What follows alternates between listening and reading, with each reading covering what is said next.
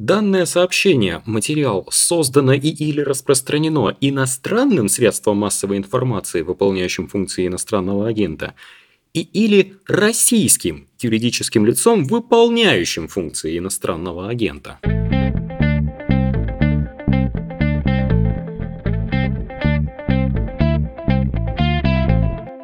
Приветствую всех, кто включил этот ролик. Это подкаст «Медуза». Он называется «Что случилось?». Выходит каждый будний день. Неизменный слоган гласит, что это подкаст о новостях, которые долго остаются важными. И нынче даже не придется преувеличивать, э, раздувать эту новость и ее важность, потому что мы будем говорить об уходе из России сети Макдональдс. Как бы избито это ни прозвучало, все-таки это символ постсоветской переходной страны. Не будем сейчас уточнять, к чему конкретно мы перешли, но вот символ такой был. Говорить о том, как эта сеть работала, как она уходит, там очень интересный процесс, интересные перспективы. Вернется ли? Будем журналисткой, автором телеграм-канала Happy Meal Алиной Дитковской. Привет, Алина. Привет, привет. Чуть не сказал «свободная касса», и надо, конечно, воздерживаться от таких шуточек. Могу я тебя попросить э, рассказать, как давно ты следишь за рынком фастфуда и как э, одновременно являешься Макдональдсье? так что ли, такое слово? Ну, то есть распробуешь все новинки, с удовольствием это ешь. Это нужно для того, чтобы слушатель проникся к тебе уважением. Да, кто слушает эту историю уже не первый раз, прошу прощения, но попытаюсь рассказать что-нибудь новое. Я родилась в Ростове и выросла здесь, и первый Макдональдс у нас открылся в начале 2000-х. Я это рассказываю, этот контекст, чтобы люди понимали, Ростов-на-Дону в начале 2000-х — это такой город, который еще, можно сказать, тогда застрял в 90-х. Здесь были шашлычные и кондитерская «Золотой колос». А что-то промежуточного не было практически. И когда открылся Макдональдс, это изменило всю мою жизнь, как бы это смешно не звучало. Я понимаю, что это может звучать смешно, но я тогда была маленькой девочкой, мне было где-то 9-10 лет, и для меня это был какой-то культурный шок. Во-первых, потому что я никогда не видела такого принципа обслуживания, что ты платишь за кассой, дальше сам садишься, нет официантов, Плюс это американская сеть, это совсем другое. Еще меня тогда очень удивило, что там улыбались, было очень подчеркнуто вежливо и как-то, ну, все было другое, в общем. Это то, что рассказывает практически любой человек, который оказывается в Макдональдсе, все было другое. И когда я была маленькая, в Макдональдс было ходить модно, естественно, родители считали, что это очень вредная еда, и мы часто туда не можем ходить, поэтому каждый поход в Макдональдс — это был праздник. Я до сих пор помню свою первую игрушку из Хэппи Мила. Это был Ферби голубенький, потом мне еще купили красный. Если у тебя нет, то ты не модный, что-то с тобой не так. Надо было обязательно обязательно иметь это в Ферби. Я жила в спальном районе, Макдональдс открылся в центре, то есть я ездила на английский в центр города и со своих школьных обедов откладывала там деньги, которые мама давала, чтобы купить себе сырный соус. Я помню, покупала, наверное, могла штук 8 съесть просто так ложкой. Действительно, в маркетинге есть такое понятие, когда ребенка воспитывают на вот детских обедах, детских линейках. Это не только история про Макдональдс, это история про многие бренды, когда зубные пасты выпускают детские серии. В Макдональдсе есть детские обеды, чтобы приучивать ребенка с детства к этому бренду. Видимо, я такая жертва Макдональдса. И я с этим росла, и потом как-то получилось так, что мне ну, просто стало интересно следить за Макдональдсом, я стала все читать, э, то есть у меня это как символ чего-то другого, какой-то другой жизни, которая не похожа на то, что я видела в Ростове, и какой-то вот действительно, как многие исследователи, это не я придумала, описывают э, Макдональдс как символ цивилизации, у меня это вот через какую-то, видимо, пришло любовь. Я понимаю, что многие люди, кто-то сейчас слышит, я знаю, что это может показаться смешным, но так и было, так и есть. И вот, например, исследователи отмечали американские, что не было такого в истории, что две страны, в которых есть Макдональдс, воюют друг с другом. То есть настолько это как символ цивилизации. В общем, сейчас история пошла по какому-то другому пути. Но у нас и, и теперь нет Макдональдса в России. Ну, в общем, вернемся к моей истории любви, так скажем. Потом я работала в газете «Ведомости». Я работала в отделе потребительского рынка. Мы писали про бизнес. И мне, по счастливой случайности, как раз общепит достался. Это кафе, рестораны. И в том числе Макдональдс. Кстати, когда меня уговаривали «Ведомости», ну, я сначала про все писала, подряд в Ростове. Потом, когда в Москву меня уговаривали пойти, одной из причин было, ну ты сможешь писать про свой любимый Макдональдс? Так и получилось. Ну и сейчас я просто случайно завела телеграм-канал благодаря Андрею Горянову из BBC, потому что как-то ему рассказывала что-то про Макдональдс, и он сказал, Алина, мне это не интересно. Расскажи людям, которым это будет интересно. Я думала, что это никому не интересно, просто рассказывала своим друзьям, знакомым.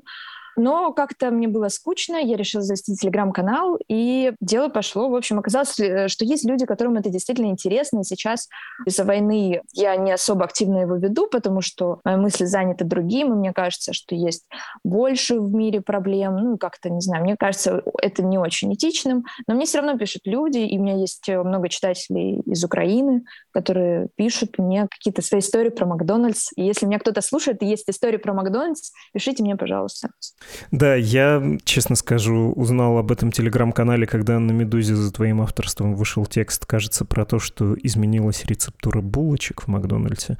Они стали глинцевитые. И надо Не же... только булочек. Хорошо, всем желающим я предлагаю перечитать этот текст.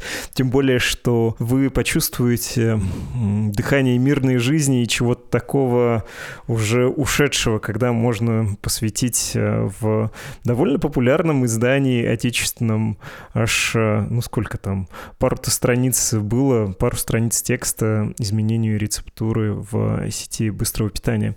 С чего, если переключаться на сам Макдональдс, нужно начать этот разговор? С чего началась его история в России? Мы неизбежно должны оказаться на Пушкинской площади в еще советской Москве 31 января 91 года? Или это не самое любопытное, и тебе кажется, в российской истории Мака, Макдака есть что-то важнее и интересней? Мне кажется, все интересно, но говоря о Макдональдсе, нельзя не упомянуть такого человека, как э, Хамзат Хасбулатов.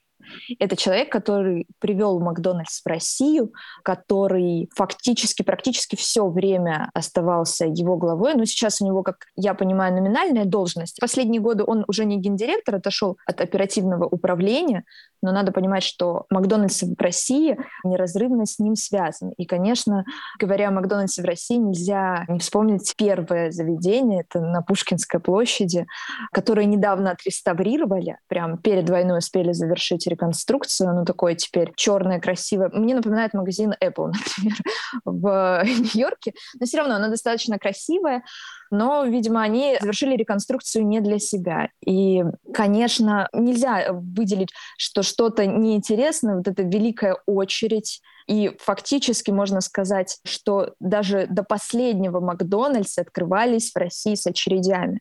Можно, например, вспомнить, как несколько лет назад открылся Макдональдс во Владивостоке, и там тоже стояла очередь.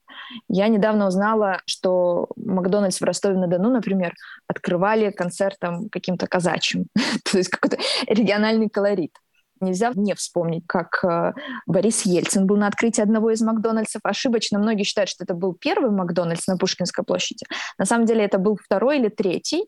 Но сейчас кажется это чем-то нереальным, чтобы какой-то политик был на открытии Макдональдса. Сейчас вообще даже Макдональдс уже кажется нереальным. Я сейчас нахожусь в Ростове, хожу по городу, фотографирую каждый Макдональдс, который я вижу. И вот, например, в центре города есть Макдональдс, и там рядом же с ним огромные плакаты, на которые многие обращали внимание, что сейчас пишут 1945-2022 год. Вот такие к 9 мая. Вот, в общем, фотографирую как свидетельство уходящей эпохи. Конечно же, всем интересно, вернется ли Макдональдс когда-нибудь. Мне самой интересно, но то, что они уходят, это большой знак действительно окончания какой-то эпохи. В «Не чужом мне Екатеринбурге», будучи мэром, Ройзман открывал один из Макдональдсов, тоже не первый. И не могу не отметить, что довольно комично выглядит Ройзман, разрезающий ленточку рядом с Рональдом Макдональдом. Выслушал он по этому поводу какое-то количество шпилек. Если говорить про развитие сети в России, я бы сказал, что это была история, конечно, успеха. Понятно, что Макдональдс — это такой коммерческий, технологический, маркетинговый каток, но он по России прошел довольно ровно, без э, каких-то поломок. В чем был секрет, как они этого добились, как они это сделали, и как удавалось договариваться с властями, в том числе местными, чтобы казачий хор или казачий патруль был у тебя на презентации, а не разгонял тех, кто пришел в эту сеть, которая, как известно, является проводником западных ценностей. Да, это очень интересный вопрос. На самом деле путь становления Макдональдса, он не такой простой. И, естественно, без согласования, без одобрения властей этого нельзя было сделать. И многие видели, например, фотографии первого Макдональдса, где там рядом с буквой «М» маленький серп и молот.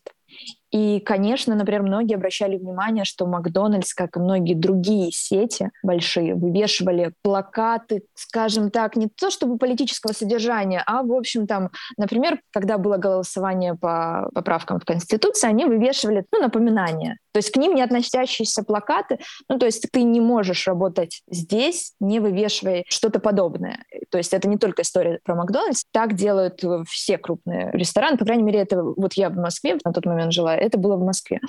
У Макдональдса очень интересная история в Пскове, как раз в Пскове, исконно русском городе. Как по слухам, то есть официально никто об этом не рассказывал, но по слухам, как писали местные СМИ, Макдональдс туда не пускали как раз противники, вот что это американский символ, американская еда, у нас русский клуб. Ну, в общем, все понятная история. В общем, они пытались туда зайти с начала 2000-х, по-моему, в 2003 году впервые пытались зайти, и у них это не получалось э, лет 15. То есть Макдональдс в Пскове, я сейчас могу ошибаться, открылся не так давно. Ну, ошибаться на плюс-минус несколько лет, но, в общем, там долго им не давали пойти. Это я как раз от местных слышала эту историю.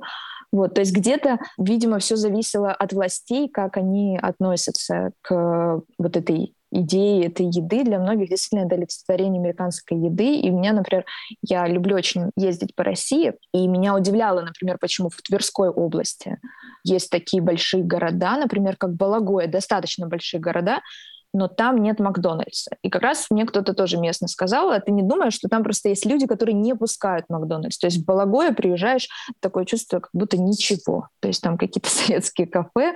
И вот как раз меня беспокоило, что наверняка же там есть на это спрос, на Макдональдс, и не так далеко от каких-то больших городов, чтобы им сложно было туда протянуть какие-то их поставки.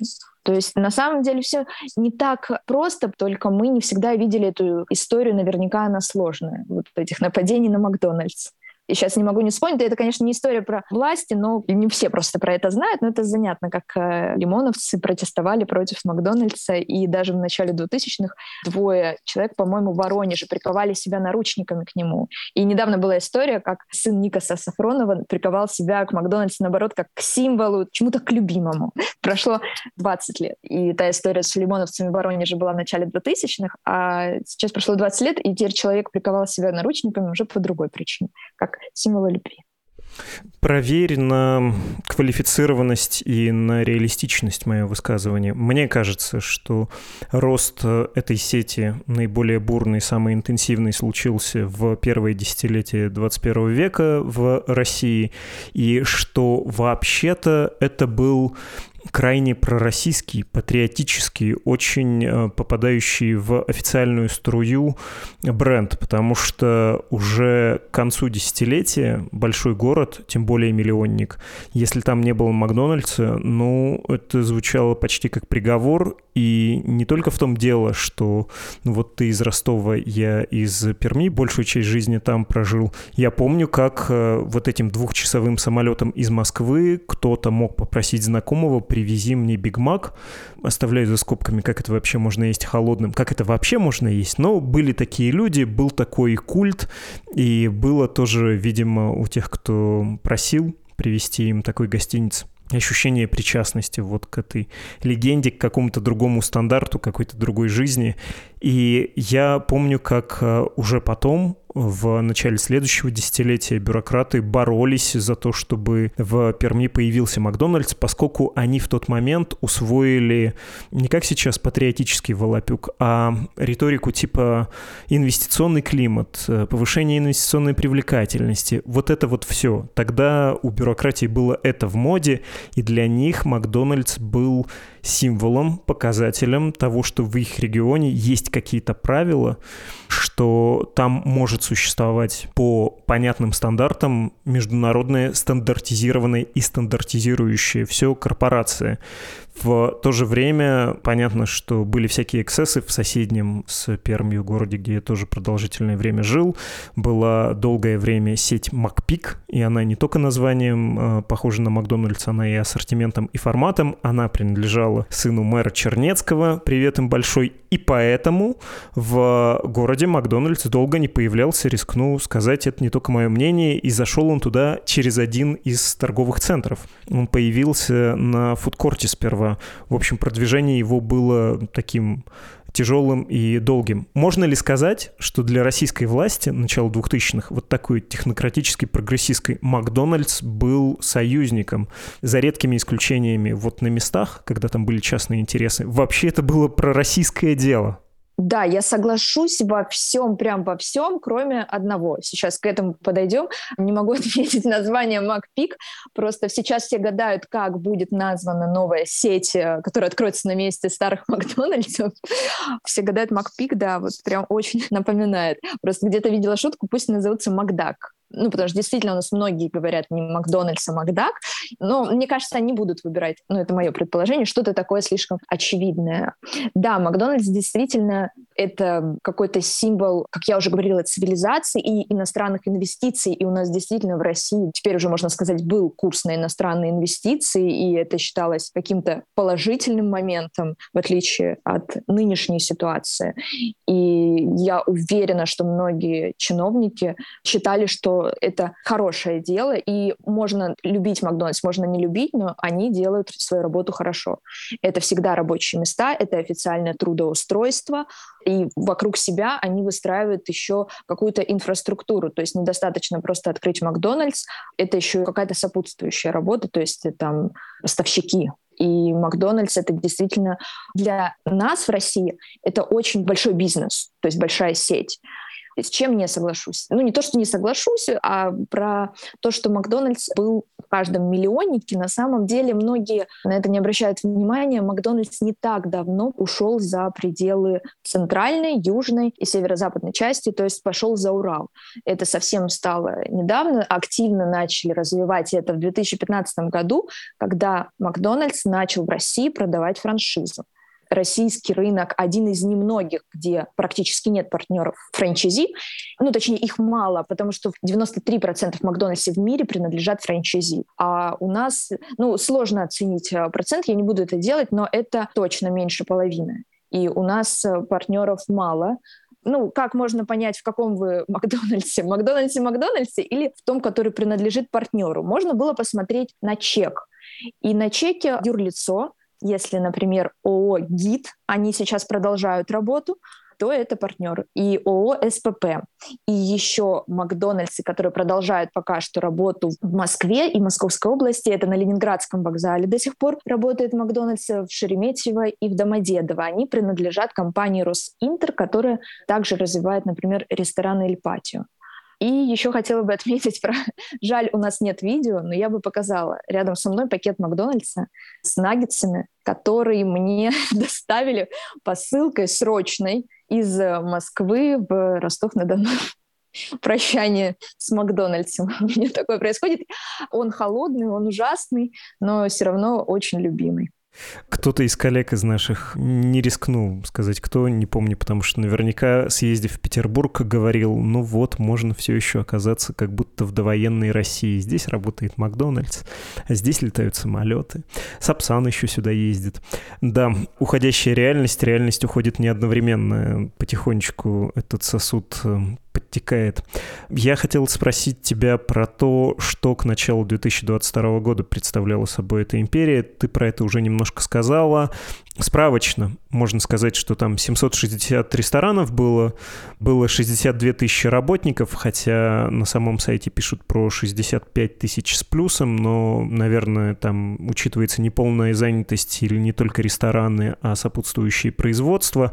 Но вот чем это было, включая заводы полуфабрикатов, полностью работающие по стандартам компании и для нее, даже если они ей не принадлежат, и сотни тысяч людей, которые работали не в самом Макдональдсе и даже не вот на этих предприятиях подрядчиках, а поставщики большое количество людей. Это действительно гигантская штуковина. Можешь рассказать про это подробнее, чуть менее справочно, чем у меня? Да, но хотела бы чуть-чуть отметить, да, Макдональдс в России — это примерно 850 заведений, больше 60 тысяч сотрудников, это сотни поставщиков. И когда например, люди говорят, хорошо, что Макдональдс закрылся, я привожу такой пример. В Липецке, который не очень богатый город России, есть завод по производству картошки фри. В Липецке не так много рабочих мест и вообще репрессивный немного регион. И этот завод, его основной партнер — это Макдональдс. И плохо ли будет Макдональдсу от ухода? Возможно, но не очень. Это можем отдельно обсудить. Но ведь на этом заводе наверняка работает какая-нибудь женщина, которая останется без работы. Она не работала в самом Макдональдсе, она работала на этом заводе, который просто работал для Макдональдса, он не принадлежит. И грустно от этого. И проблема же ухода, ну, как многие сейчас пишут, что мы не умеем жарить котлеты. Да жарьте свои котлеты. Дело в том, что плохо, когда за тебя решают, что есть. И чем больше у тебя выбора, тем лучше. Открывайте параллельно другие сети фастфуда, конкурируйте. Это же хорошо, когда есть выбор.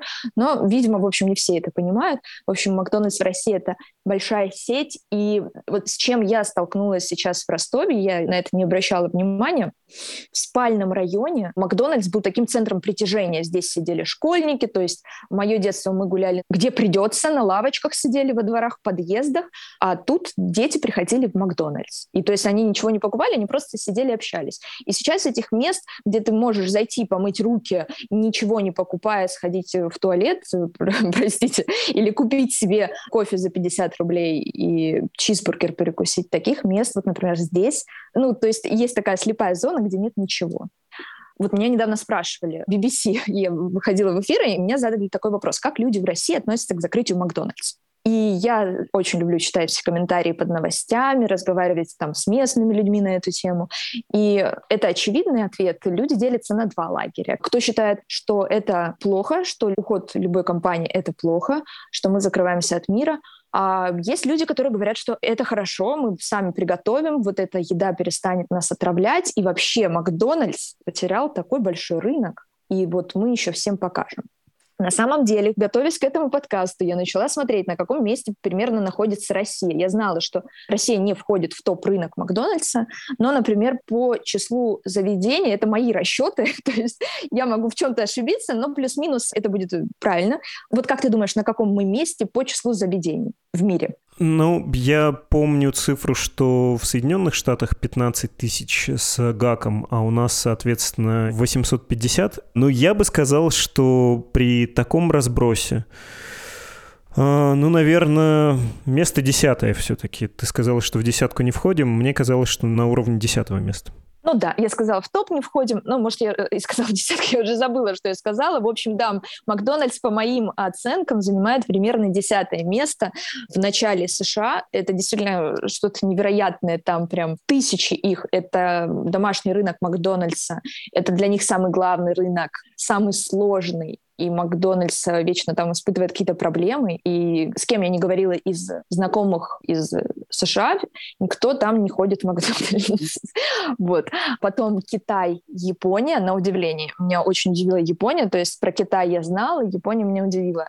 И неожиданно дальше Германия, Великобритания, Франция, Канада, Бразилия, Австралия и вот Россия. Но что бы я хотела отметить, я люблю, когда я куда-то приезжаю, точнее, приезжала, наверное, уже так можно сказать, заходить в Макдональдс.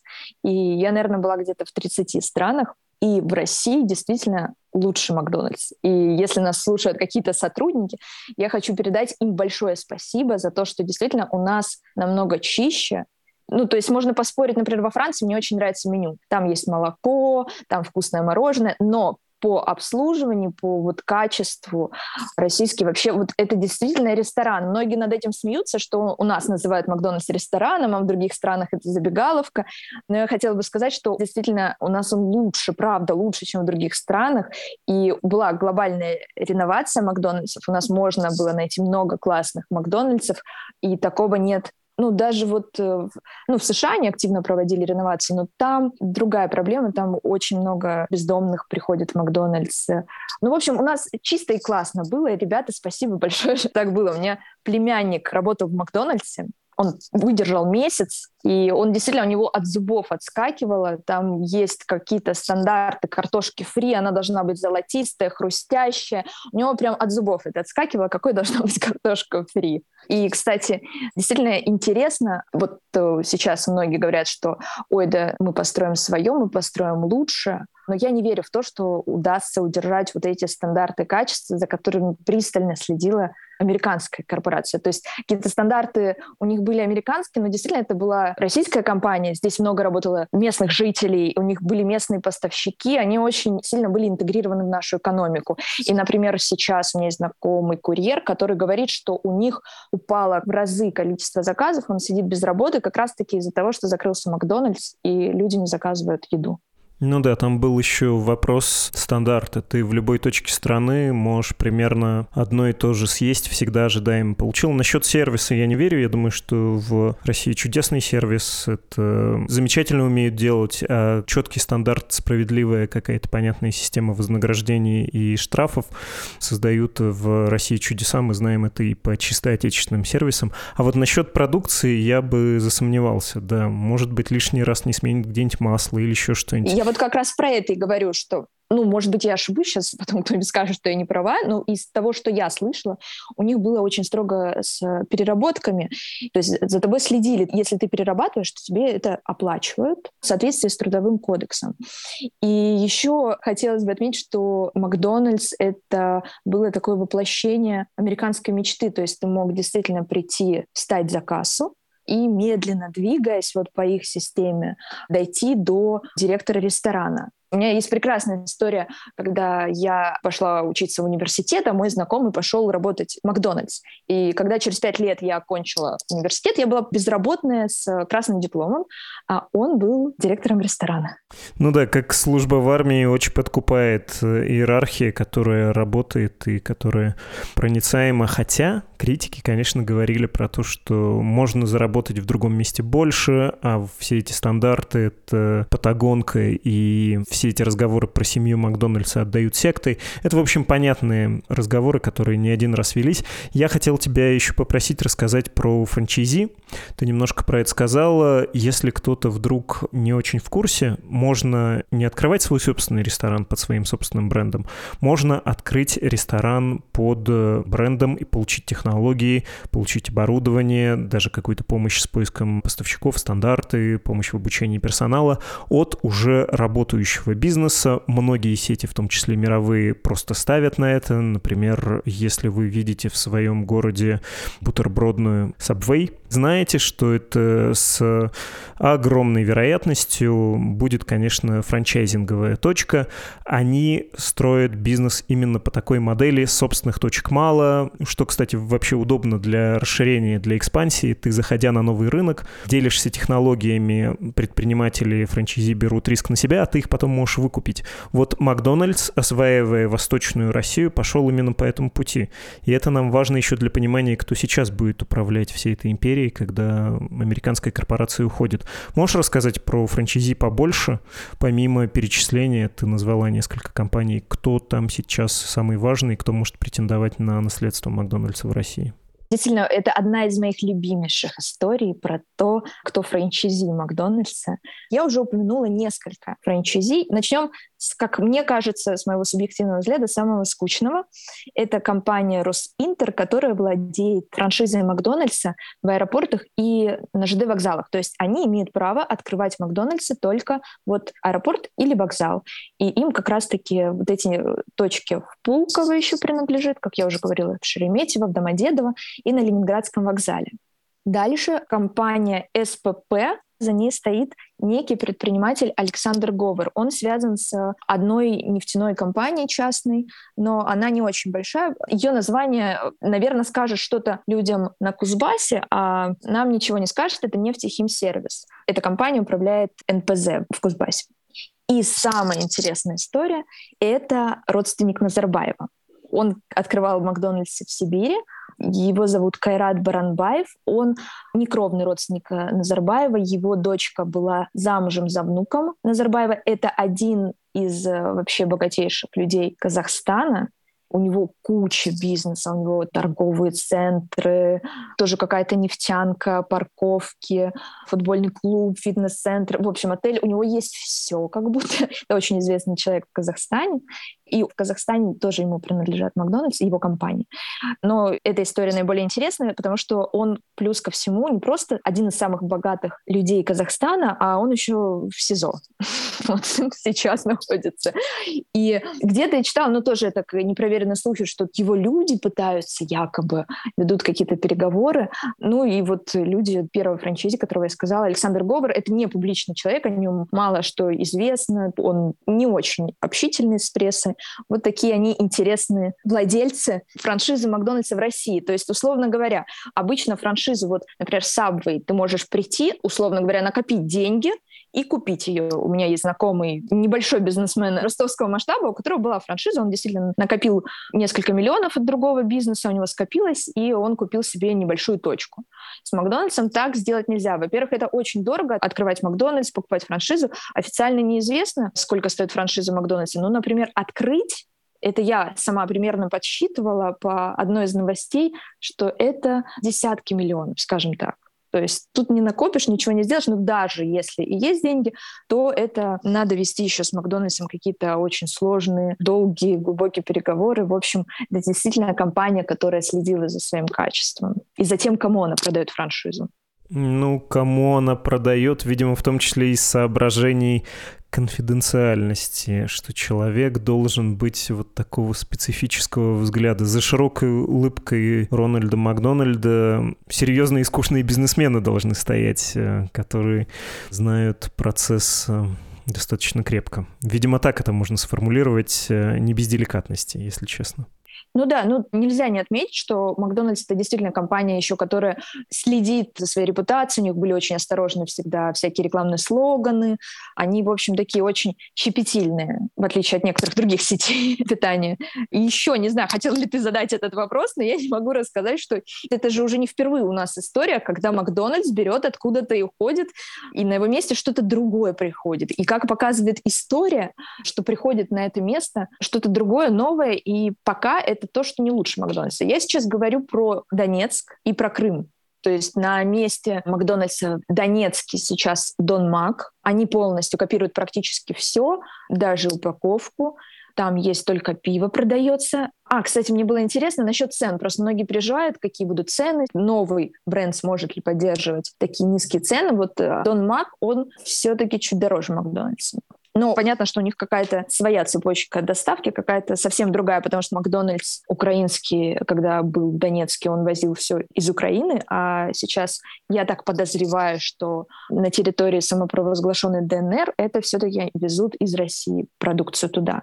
А в Крыму на месте Макдональдса, например, в Ялте открылась такая сеть, как Мир Бургер. Они не копируют Макдональдс, то есть там тоже фастфуд, но они как-то идут своим путем. Это даже делают э, бывшие сотрудники Макдональдса. Ну, делали, может быть, что-то поменялось в последнее время.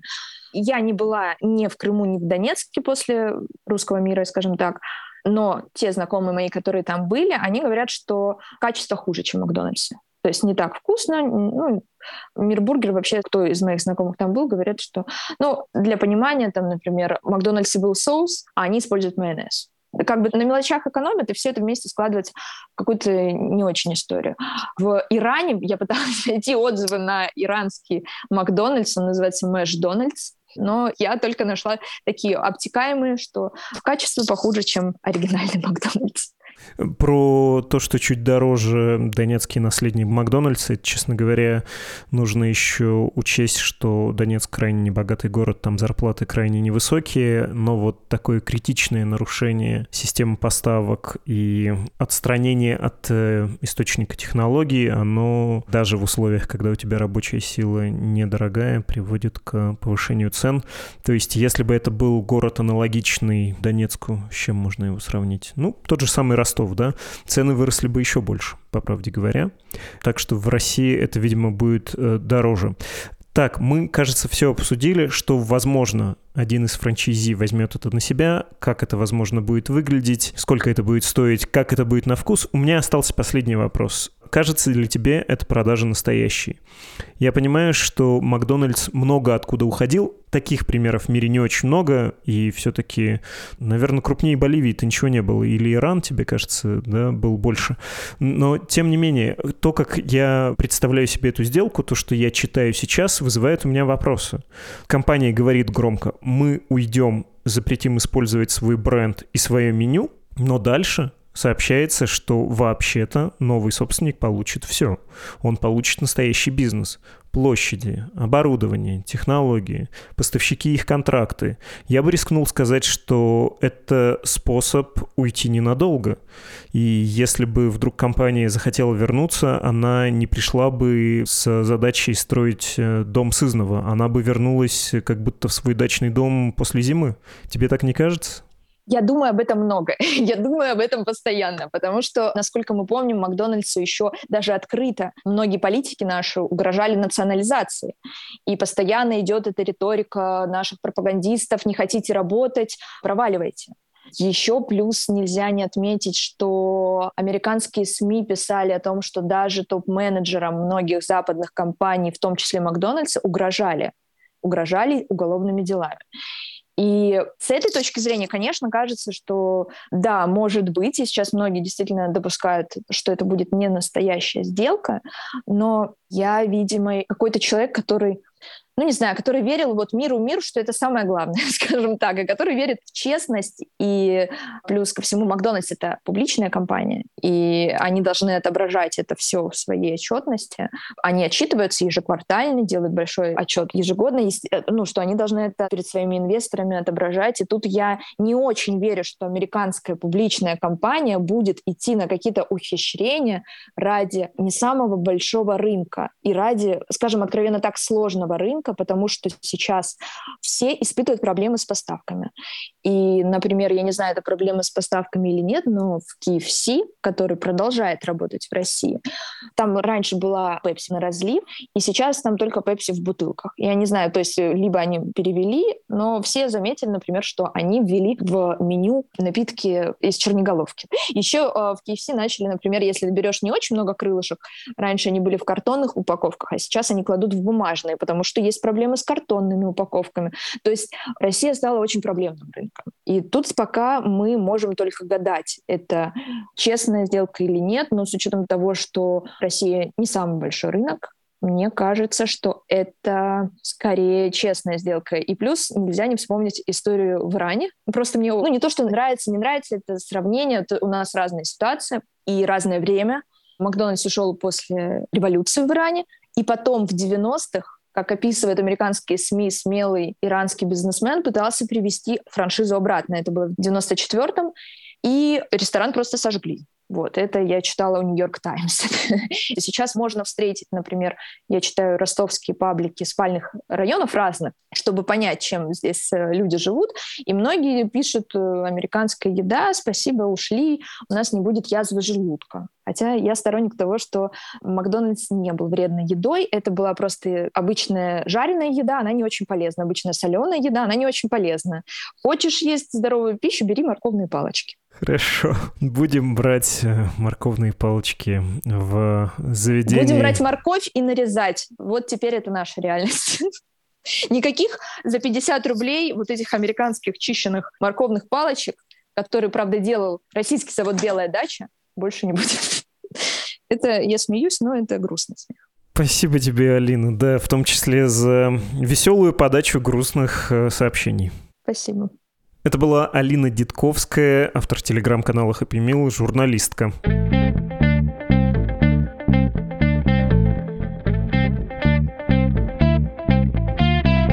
В самом начале нашего эпизода объявление об иноагентстве «Медузы» прочитал наш слушатель Николай. И история тут такая. Николай написал несколько недель назад, прислал аудиофайл, но я по письму понял, что он школьник, и ответил ему, что, к сожалению, у несовершеннолетнего не могу взять его голос для нашего эпизода. Это специфика российского законодательства, нужно разрешение родителей. Если кто-то спросит это разрешение, окажется, что семья вот связана с «Медузой», мало ли чего, в школе какие-нибудь объяснения, вообще какие-то сложности могут появиться. А новом это надо, мы предпочитаем не подставлять своих слушателей и тем более тех, кто нам пишет письма. В общем, отказал я ему, но Николай не сдался и прислал вчера новое письмо. Прочитаю его с удовольствием. Добрый день, меня зовут Николай, и я недавно высылал начитку об иноагентстве, которую вы отказались ставить. Ну что ж, до моего 18-летия осталось несколько часов, поэтому вот вам моя новая начитка об иноагентстве с вопросительной интонацией. Думаю, такой у вас еще не было. Очень хотелось бы, чтобы в мой день рождения, 18 мая, эту начитку поставили, хотя если не выйдет, ладно, не судьба, расстроен не буду. Хотя получить на день рождения подарок от Медузы я бы очень-очень хотел. Дорогой Николай, на моем календаре 18 мая желаю вам всего самого хорошего, верю в ваше великолепное, блестящее будущее и спасибо вам большое за то, что слушаете, поддерживаете. Очень верю в ваши и наши мирные перспективы на этой земле. Всем, кто хочет поддержать «Медузу», день рождения у вас или не день рождения, очень советую зайти на страничку support.meduza.io или save.meduza.io. Там инструкции на русском и на английском языках. Имейл для связи с нами подкаст собакамедуза.io. Вы слушали «Что случилось?» подкаст о новостях, которые долго остаются важными. Так долго, что даже гамбургер из Макдональдса успевает испортиться, хотя ходит же про него легенда, что он не портится годами. Пока-пока.